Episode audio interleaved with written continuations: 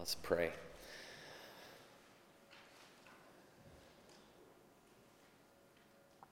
Father, you are glorious. That glory is an expression of your perfect holiness. And in your word, that glory is shown to us visibly and physically in bright light because the visual manifestation of your glory is overwhelming. And it is an expression of the perfections of your character and nature and the totality of who you are. And we should be, as Isaiah is, humbled, broken, fallen before you when we see you for who you truly are. And we should express, as Isaiah expresses, that we don't belong in your presence. Yet, you have made a way in Jesus for us not only to be in your presence, but to be there with confidence and boldness to even make requests of you, God. Your grace is truly unbelievable. And it's for that that we worship you this morning. So as we explore how you've shown up in history and how you show up still, help us to see your grace for what it truly is. And May we be satisfied in it so you would be glorified in us. We pray this in Jesus' name. Amen.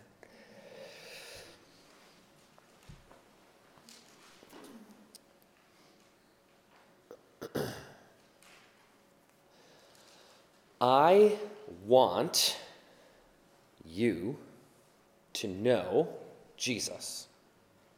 I want you to pursue Jesus. I want you to desire Jesus. I want you to love Jesus. I want you to delight in Jesus. I want that for you because I know that's what the word tells me that you and me should all want.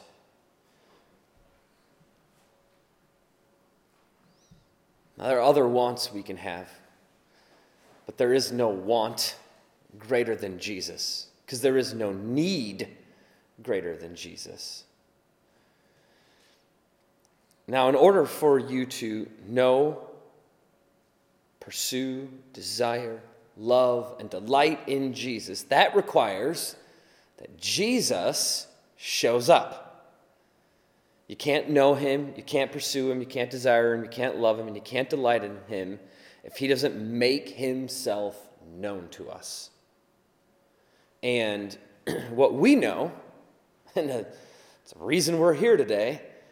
What we know is that he has made himself known. So, what is a word that we could use that scripture also uses for this idea of Jesus showing up? Excuse me. Um, we could use a biblical phrase like made known. That's a phrase, those are words that are used often to talk about Jesus showing up, God showing up, made known. Uh, reveal is another word in Scripture, or revelation is another word in Scripture where Jesus makes himself known. But there's a word that we often don't talk about, and it's not really a doctrinal concept we discuss much because it's covered in things like revelation, the idea of Jesus revealing himself. And it's a word that talks about him showing up, and it's a word that scripture uses often, and that word is appear. Scripture uses the word appear 73 times to communicate to us about the literal appearance of the Lord himself. So there are more, excuse me,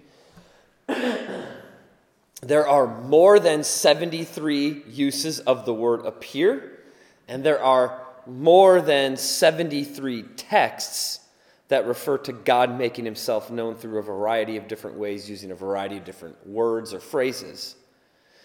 But I'm talking about specifically using the word appear and that appearance being the appearance of the Lord himself. That happens 73 times in Scripture.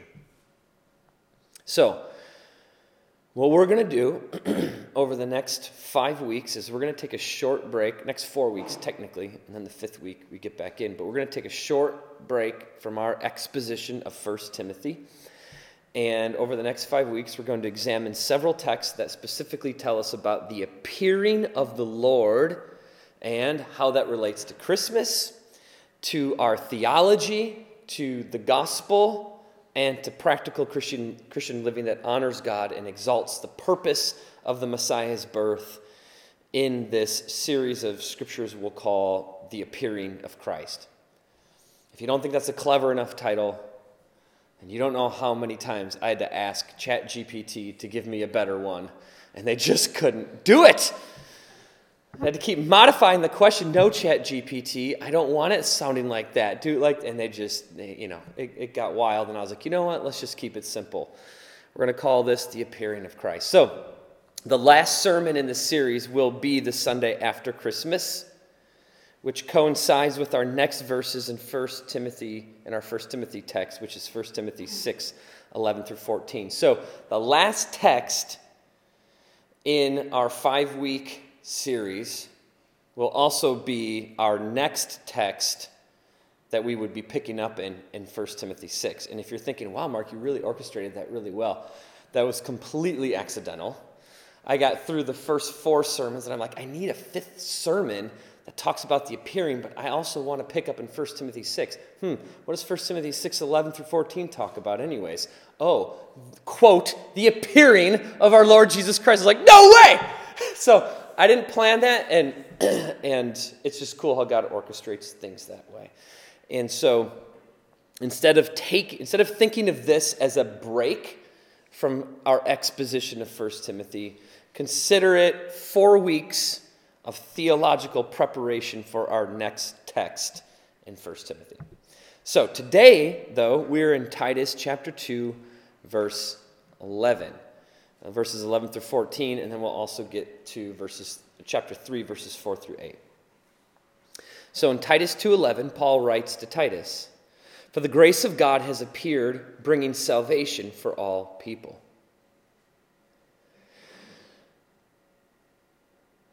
I hope you can see the Christmas theme, the birth of Christ in this grace has appeared. The grace of God has appeared when Christ appeared. And we'll talk about Christ's appearance over the next five weeks. But we can identify what the grace of God is in this verse in two ways from this verse because the grace of God here does two things in this text. It makes two actions and by identifying the actions, we can identify the identity of the grace of God. So, one, the grace of God appears, meaning it shows up. And two, the grace of God brings salvation for all people.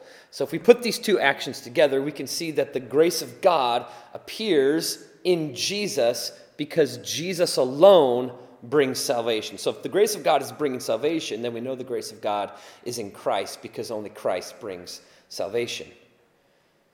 And Paul is not giving Jesus another name. He's not calling Jesus the grace of God as if that's a name. Rather, he is telling us that Jesus is the means by which God makes his grace known. Or Jesus is the way that God's grace appears.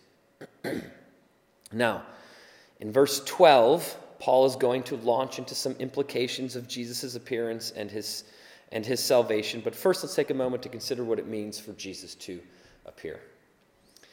Of those 73 verses in Scripture that have the word appear in them and refer specifically to being appearances of God Himself in some fashion. Of those 73, 51 of those verses are in the Old Testament.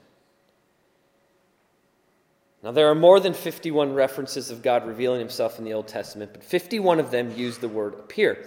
And that is a unique distinction because the word appear is almost diametrically opposite from the word grow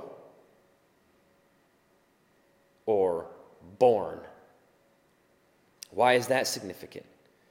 Because it shows us how unique and different God is from us. None of us appeared. We have all grown into who we are. We all started as seeds planted in the womb and grew from conception to where we are today, and we will continue to grow in this life physically, mentally, emotionally, and spiritually. So, no one is ever caught off guard by our existence because we grew into our current state as humans. But God cannot grow because you can't perfect perfection. There is no growth in God, there's no necessity for God to grow. But Jesus, in his humanity, grew just like we do. But in the Old Testament, he did not grow into these experiences. He did not grow into the human body or into the glory that he reveals in these appearances. Rather, he simply appears.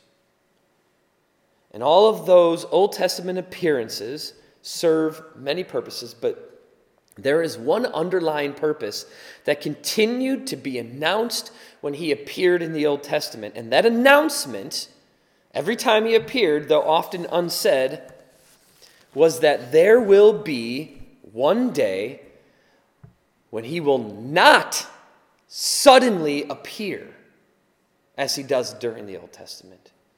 But instead, there will be a day when he will appear just like you and I appeared through conception, birth, and growth. Matthew chapter 1 verse 20 says Jesus was conceived. Matthew 1 chapter verse 23 says Jesus was born. Luke 2:52 says Jesus grew, just like every human, except that his conception according to Matthew 1:20 is from the spirit, not from man, making him unlike the rest of humanity by not inheriting Adam's original sin. Right? Sin comes from the Father. Sin is transferred through the Father because sin is transferred through the seed. The womb is the holding place for the seed. Sin is carried from generation to generation, from human to human. And according to Romans, all of us have inherited sin through our Father's seed because that's what we are the seed of our Father. But Christ was conceived through a miracle to pass over Adam's seed, which would lead to death. So, therefore, instead of Jesus dying the way we die, because he did not inherit sin, he dies according to his own will and can therefore take up his life from death according to his own will, because he does not carry in himself sin that we carry, making him not only a worthy sacrifice, but a loving and gracious Savior and our God, which qualifies him to be the sacrificial lamb. And that is all the stuff, and there's more than that. That's, there's a lot of theology there that I just kind of breezed over, a lot of gospel that I just breezed over, and all that's possible because Jesus was conceived, born, and grew. And in the Old Testament, it's quite the opposite, where he just shows up and then disappears. He appears and then disappears. And all those appearances serve to many purposes, but primarily served a point, which was to announce to the world that there's going to be a day when his appearance will be different than the appearances in the Old Testament, than the 51 times when he appears or references to his appearance. So all those Old Testament texts serve that purpose. But also serve another purpose that he will not, not, not only when he appears in the Old Testament, does that tell us that he'll appear later. but it's a warning that he'll appear permanently. So instead of disappearing, what the announcement is that what the announcement is is that when he appears through the womb, there will no longer be a disappearance. He will stay in that body forever.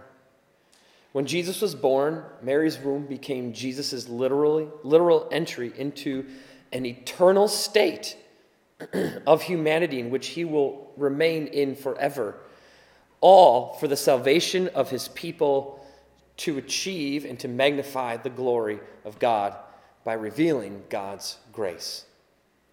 And that should tell us two things.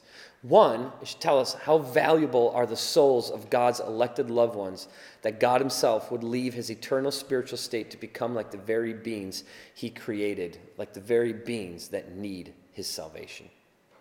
How valuable must the elected soul be for Him to do that? And two, how much more valuable is the glory of God than the souls of the elect?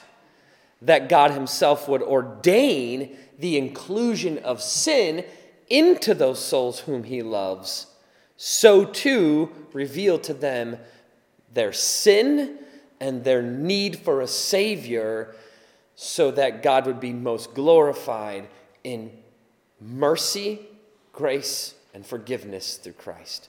And all of that required that we get a benefit. And that benefit was born on what we call Christmas Day. So, all of these Old Testament appearances served as anticipation of the culmination of God's mystery that was then revealed in the birth of Jesus, that then served as the means by which he dies for our sins. And in his death, his death then serves as the means by which he is resurrected. And only in our faith in him do we share in his death and resurrection. So he dies and he rises, and our faith in him connects us to him. It's the pathway, it's the ticket that opens up this clear and clean avenue to meet Christ, to see Christ, to know Christ, and to receive from Christ his perfect righteousness. And when we con- are connected to him by trusting in him with faith, believing his gospel,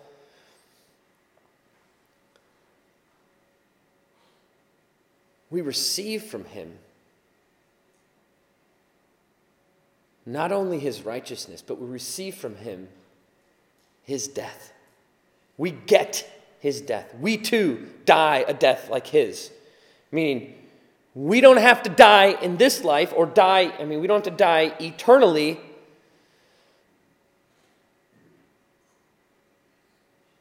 We get to live eternally because of his righteousness. And how do we express or experience that death if we don't actually die eternally? Well, we, we don't. I mean, there are ways in which we experience death in this life. We'll die, our bodies might die.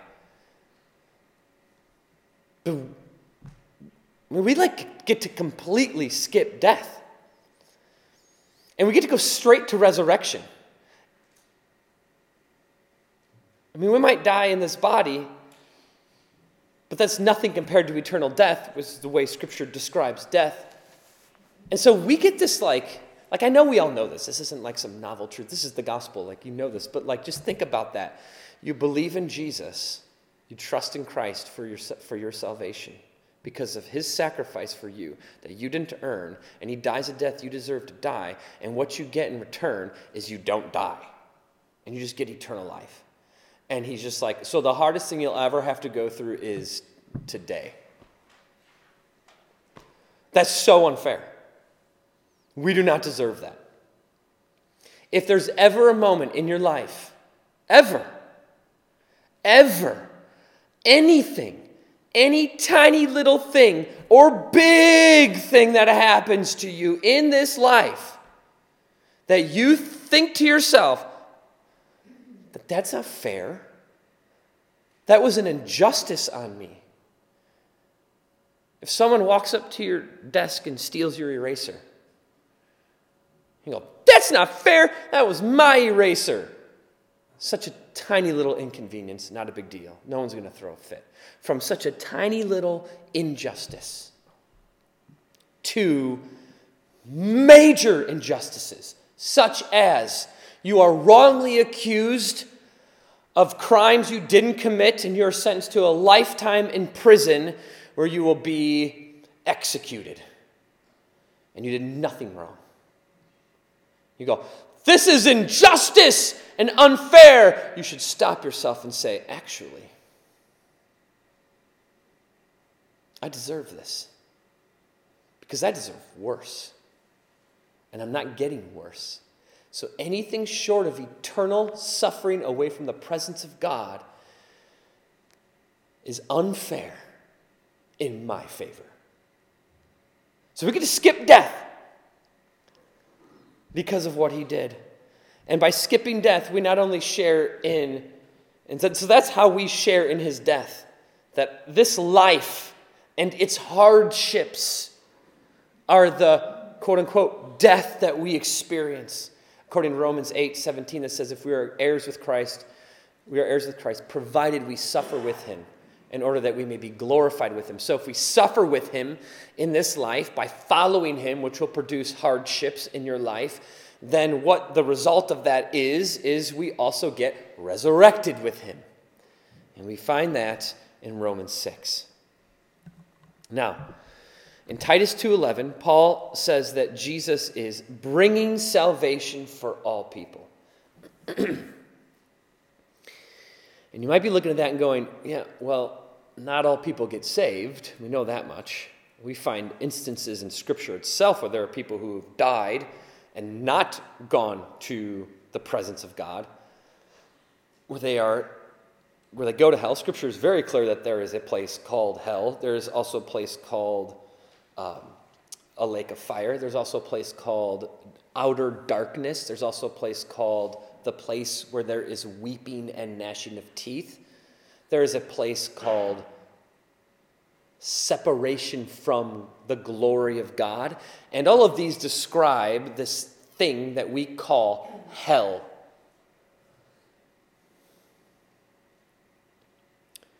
And it's a place where people go when they don't trust in Jesus for their salvation.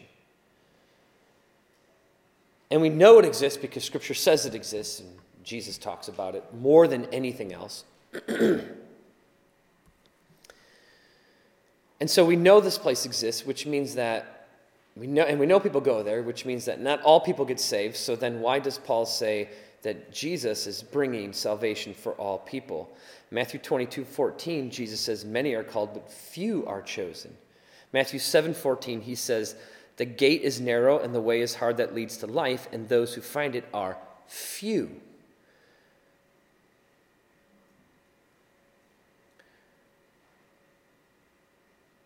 Paul says in Romans 9 27 that only a remnant of the Jews will be saved. So, this means that not everyone's chosen, not everyone finds eternal life, not everyone is saved. Not everyone goes to heaven. So Jesus doesn't save all people. So then why would Paul use the word all? The salvation that Jesus brings is sufficient for all. Even though not all humans will receive it, it is sufficient for everyone. Additionally, the word all must be contextualized by understanding who Paul is talking to and talking about. The context demands that Paul is talking only to Christians because the following verses include things that only those who are saved can do. So we know he's talking to believers and he's talking about believers, so then the word all is contextualized within the body of believers. So all doesn't mean all people who ever lived or all people who are currently alive. All must refer to all the elect. Think about it like this I bring a dish to your party and I say that I brought this dish for everyone. First, I do not mean everyone in the world. And I don't have to clarify that I mean not everyone in the world, just everyone here in the party. Because the context of the situation doesn't need to be stated because it is obvious. The dish is for everyone who's at that party or anyone who shows up. So the use of the word all can be exclusive to a set of group of people or select group of people based on the context. And the context here is the church. So he brings salvation to the church, to all people elected by God. Second, not everyone at the party will eat that dish that I brought. And if they don't eat it, it doesn't negate the fact that I brought it for everyone and that I offered it to everyone, even if they refused. So, all doesn't refer to all people ever, but to all the elect, though it is offered to all people through all time and sufficient for every person ever, which is why because we don't know who are elect, which is why we still share the gospel. Because the gospel is sufficient for every soul. Now, there is a reason we needed Jesus to appear so that he could live a perfect life, die for our sins, and conquer death in his resurrection. And that work of his affords to us not only automatic eternal life when we trust in Him with faith. But because of the new life He has planted in us, it also enables us to do things in this life. So this is not just about eternity, it's about this life too. There are benefits today that Paul's going to talk about here that we could never have done before, things we could never have done in this life that we now have because of our faith in Christ, because He appeared. So there are four things that God's grace in Christ provides for us in this life from these texts.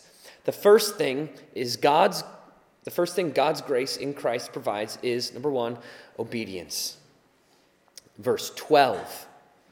The appearing of his grace is training us to renounce ungodliness and worldly passions and to live self controlled, upright, and godly lives in this present age. That is obedience.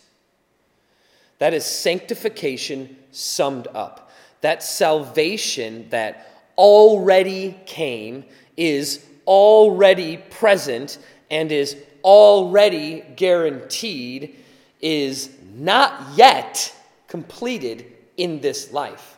So, this life becomes a training ground to renounce ungodliness, to renounce worldly passions, to live self controlled, which means controlled by the Spirit, to live upright, which means righteously, and to live godly lives when? In this present age, during this life. So, by God's grace, this salvation continues to work by the Spirit's indwelling to produce in us, during this lifetime, our training into better obedience to God. The second thing God's grace in Christ provides is hope. Verse 13 waiting for our blessed hope, the appearing of the glory of our great God and Savior Jesus Christ. If you told me that you were not coming over to my house today, then why would I wait for you to show up? Why would I wait for you to appear? I'm not going to stand in my window and be like, he said he's not coming. Where is he? That doesn't make any sense right? We wait because we know He's coming back. And that is God's way of encouraging us in this lifetime to work hard in our sanctification. Number one is obedience. Why do we obey?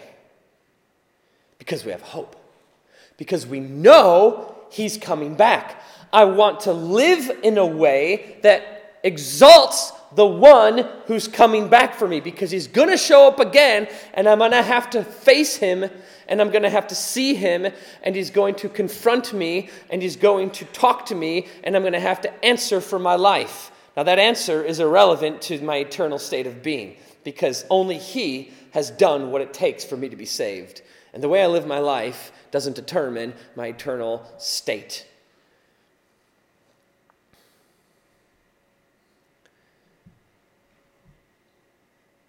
Think about it like this Imagine a woman going on a first date. And when her date shows up, she's in sweatpants and a hoodie, and she's totally disheveled, and her hair's a mess. She's got no makeup on. She's got Cheeto dust on her hoodie or something, you know. She's watching TV. She's like, Oh, you're here. Clearly not ready for the date. Yet she knew he was coming. The date was planned. She knew he was coming. He would be offended because she clearly is not prepared for the date. And her lack of preparation reveals her lack of care or respect or gratitude or desire for the man who is coming to pick her up. Jesus wants us ready. Not for a date, but for what Scripture calls a wedding feast with his perfected bride. Hope motivates us to get ready, and obedience is the act of getting ready. And only when Jesus shows up is the bride ready. And the third thing that God's grace in Christ provides is redemption. Verse 14 Jesus Christ, that's the end of 13, who gave himself for us to redeem us from all lawlessness. That is sacrifice. That is love.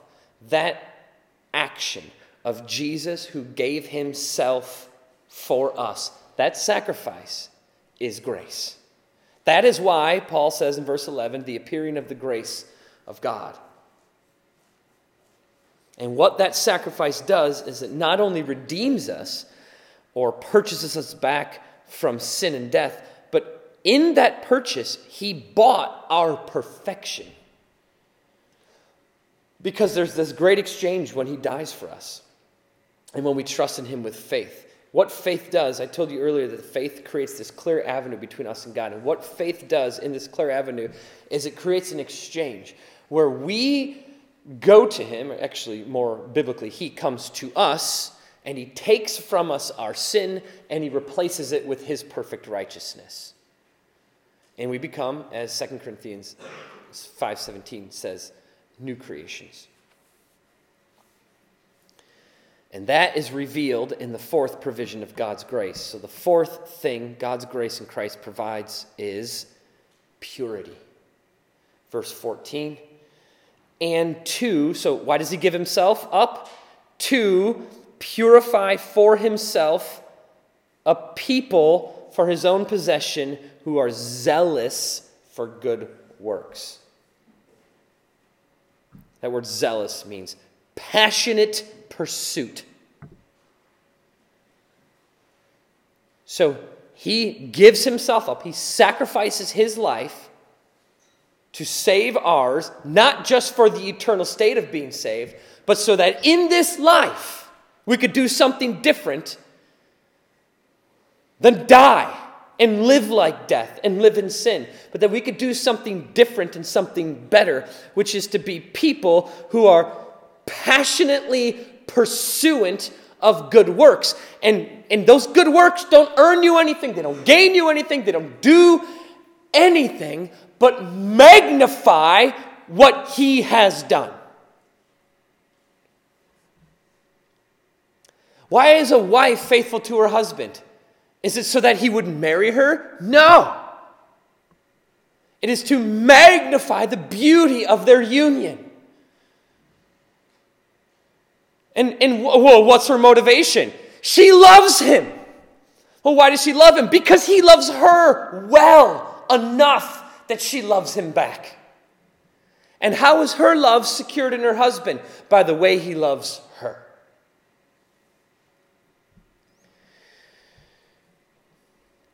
Who's doing this purifying? If we only had verse 12, which tells us, you know, to renounce ungodliness and worldly passions and live self controlled, upright, godly lives in this present age, if we had only verse 12, we might think that He saved us so that we could finally use our own strengths to, to live these godly lives. But now we see that the words to purify in verse 14 are done by Jesus Christ. And He does it for himself, so that in possessing us, which he did through purchasing us with his own blood, we would become people by his power and, and his strength and his righteousness, who are zealous or passionately, passionately pursuant for good works, which, according to Ephesians 2.10, are God's good works that he prepared for us. So they're his works. We're doing them, but they're his. He owns them, he created them, he prepared them, he causes them. You walk in them because his spirit is causing you to walk in them. Galatians 2:20, it's not I who live but Christ who lives in me. So who's living in me? Christ. And the life I now live, wait, I live? No, Christ is living. So the life I'm living, which is operated by Christ, Paul says, I live by faith in the Son of God who loved me and gave himself for me. So all the good works I'm doing, created by God, ordained by God, prepared by God, established by God, and operated through me by God. Why? so that we'd be glorified? No, that's why God does it all. So that no Christian can go, Look what I did, God. Did you see how good I was, God? He's going to go, You don't understand. You can't do good. You can't do good. Any good you do was me. That's what he tells us. So that, Ephesians 2 9, so that you don't have an ounce of boasting so that you could never stand before me and go, God, look what I did for you. So that every time you do good, you would praise God that any good that there is any good in you and that the good in you is Christ alone. And all of that serves a very important purpose. That he would be glorified and we would be satisfied in him. Because if we did any of the good, if it were on us, you couldn't be satisfied because you can't do good. So now you say, well, aren't Christians supposed to do good? Well, yeah, we do because the Spirit's in us. Because we have faith in Christ, we have been given the Holy Spirit who now operates in us and through us and for us. And God does it in such a powerfully unique and mystifying way, to be quite honest, a mysterious way, that our operation in holiness feels very authentically free, yet Scripture tells us that it is God's work. And then there, Scripture paints this picture where it's this cooperative joining of God and His people coming together, all orchestrated and done and achieved by God alone in Christ by the power of the Spirit to have this union where we are commanded to do things that we have to personally be motivated to do, and that is a reality that we are doing things. And yet scripture tells us that we and scripture tells us we are to do those things, and then it also tells us that it's God doing it. How do you reconcile all that? Well, honestly, that's a theological conversation for another day, and if you've been here long enough, you've probably already heard it. But it, what, the reason that reality exists that way is so that when we do good, God would be glorified, not us.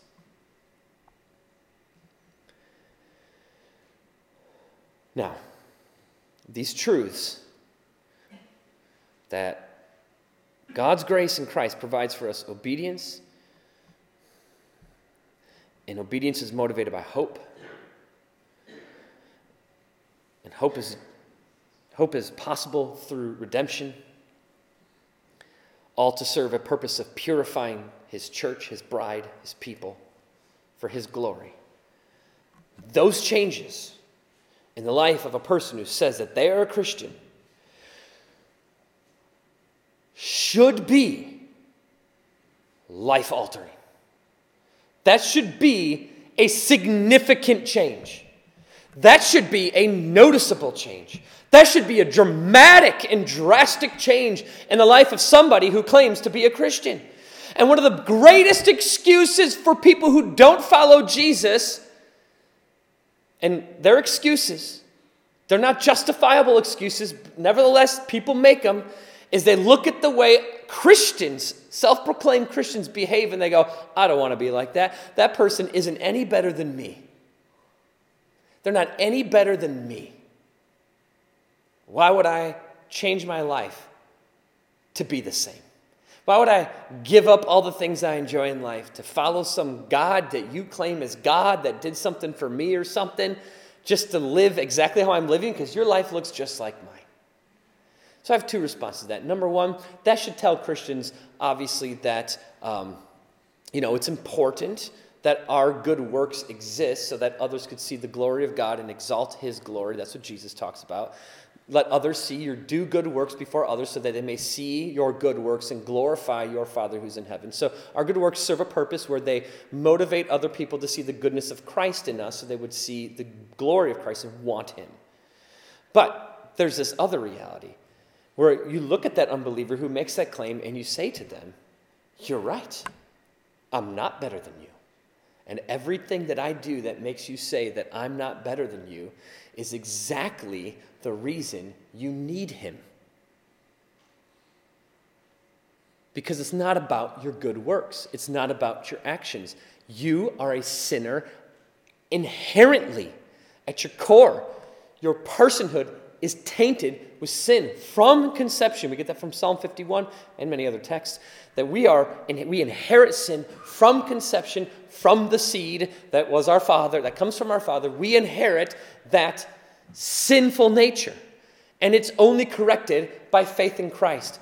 And the fact that I don't, might not look that different in my lifestyle from a non believer reveals that my good works aren't that great. That my good works, God isn't going to let. If, if, okay, think about it like this. If if you were to look at two people, if God looks at two people and he says, well, this person's like, you know, 42% good, and this person's like 41% good, and the 42% good person is a Christian, the 41% good person is a non Christian, uh, which one's going to heaven? Well, 42%. He wins. He has more good in him. God's going to look at that and go, there's no distinction between the good in a non believer and the good in a believer because both of them can't do good. They cannot please God the Father because Hebrews 11 6 says that only faith can please Him. And why does only faith please Him? Because only perfection pleases God. So you have to be perfect to please God. So then, why do Christians please God? Because I don't know any perfect Christians. Why do, perf- why do Christians please God if only perfection pleases God? Because only faith pleases God. And what does faith get us? It gets us to Christ. And what is Christ? Perfect. And so when God sees us, because of our faith in Christ, Christ stands in for us. And when God sees us, He doesn't go, uh, oh, 42% good. He goes, perfect! 100% good, nothing but good, and it pleases and satisfies me to my core completely because when I look at Mark, or I look at you, or I look at him, or I look at her, I see my son, Jesus Christ, and his perfect righteousness because it has covered them. So your good works don't earn you anything, they don't do anything in terms of salvation. But when we realize that gospel, it should dramatically change the way we live. Getting the idea of earning anything out of our head, because our good works don't earn us anything but getting into our heart this feeling, this experience, this knowledge, this desire to, I want to use this life now. Now that I've got the power of the Spirit to do it, I want to use this life for a purpose that magnifies the one who died for my eternal soul. He deserves it. And these changes in our life ought to be so have such a massive impact on the way we live our lives on this earth. Such incredible changes should, should, should be revealed in the way that we live and how we operate and how we think that, that I, I think they should be so dramatic that we would almost teeter in our sinfulness on this, I, on this reality that it might cause us to get a little self inflated and confident in our own behavior, thus arrogantly glorifying like our own works as if they were our own production. Like our lives should be so drastically good and, and changed. And, and, and when I say good, I don't just mean you're just a good person. I mean that even what is good is that even when you're bad, what do Christians do when they're bad? Because I can't be good all the time. So, what's the good thing to do when I'm bad? Be humble. Repent. Seek restoration.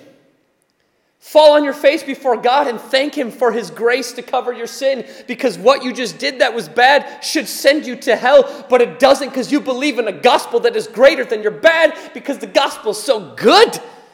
It's called the gospel because it means good news. So even when you're bad, you get to do good in response to being bad and be humbled and praise God when you're bad for His grace of His gospel. And if we can't do that and we think we're just doing good because that makes God happy and we're just trying to make God happy with us, we're missing the whole point of the gospel. And that's going to cause us to get inflated and arrogant, and we're going to be start glorifying our works as if they're our own works. But Paul completely destroys that possibility in chapter 3, verses 4 through 8, by explaining to us what he meant back in chapter 2, verse 11, when he identified Jesus with the word grace. Paul gives us a very similar phrase in chapter 3 verse 4 that he gave us in 2:11 by writing about the appearing of Jesus using his characteristics instead of his name and then shows us the grace of God using two other words that explain his grace. So he writes, to, he writes in Titus chapter 3, verse 4 When the goodness and loving kindness of God our Savior appeared. So just like in 2:11 Jesus appears and in his appearing he reveals something about himself this time it being his goodness and loving kindness. And if there was still any consideration from chapter 2, verses 11 through 14, that because of Jesus, we are the ones doing good, as if he just helped us along so that we can do our own good, Paul crushes that theory with these words in verse 5.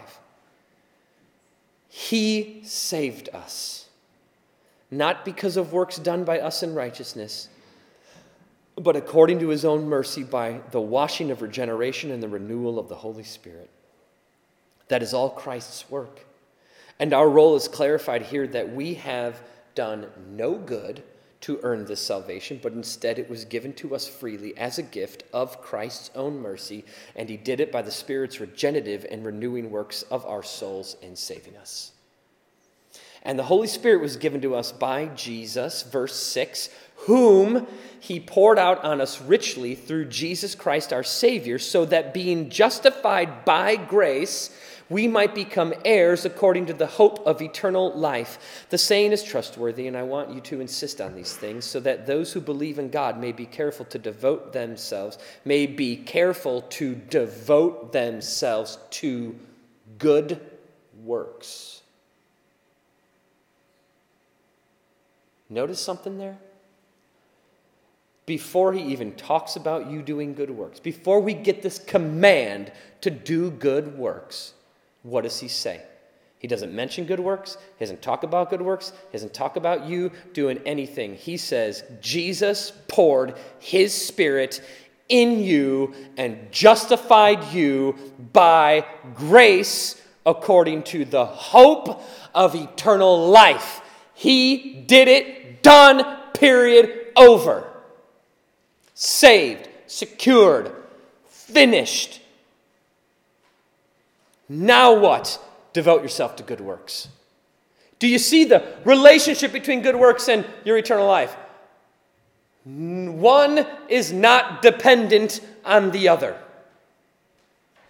There's a reason Paul establishes first the eternal blessing of salvation achieved by Christ through the Spirit for your hope in this life of eternal life that is guaranteed for you. And then Paul says, now that that is secured, done, and finished, and you know it, and it's who you are, nothing can change that. Now spend the rest of this life living like that's real.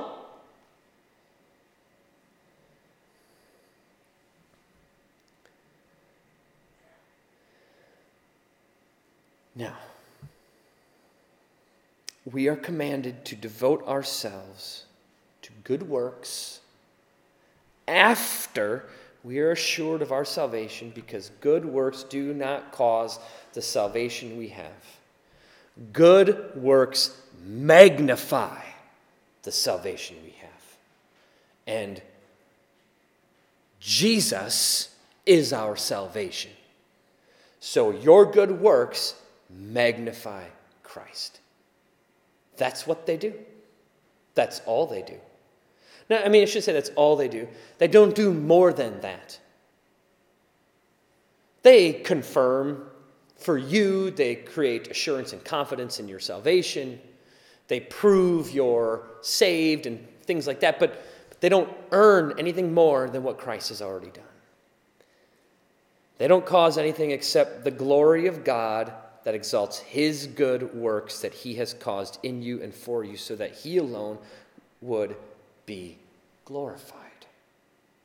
That's Ephesians 2 8 through 9 and Ezekiel 36 27.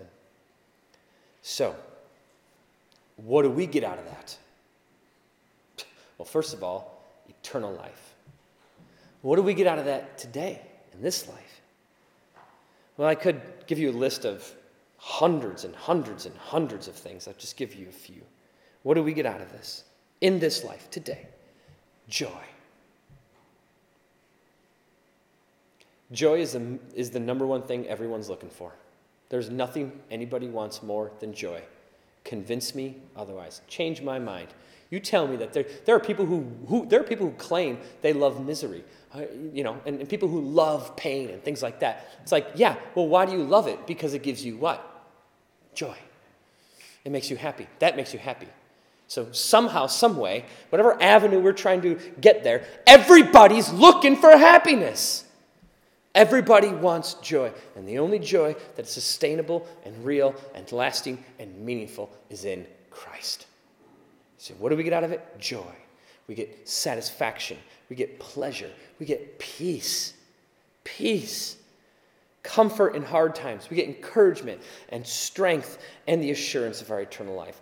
All because God's grace, goodness, and loving kindness appeared for us in Jesus. So, we make it our aim to be waiting in obedience and ready in righteousness for when he appears again. Let's pray.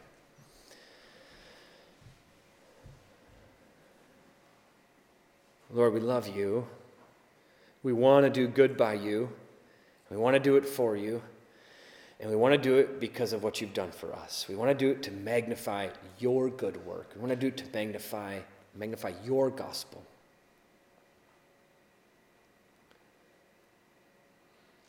And we want to do it because it pleases you. And we want to do it so that we know that it's you doing it. And we want to do it so that other people would see it and they would glorify you too. We want to avoid doing any obedience, Lord, for the sake or thought of feeling like that somehow makes us look better to you, because that would be a disgrace to Jesus to think that something I do is better than what he did. Let us rest joyfully, peacefully, and wonderfully well in your grace to do it for us and then create in us a response of good works that we do, not in the struggle to make you happy in us, but out of the simple, peaceful, pleasurable joy of doing it just because we love you. I pray this in Jesus' name. Amen.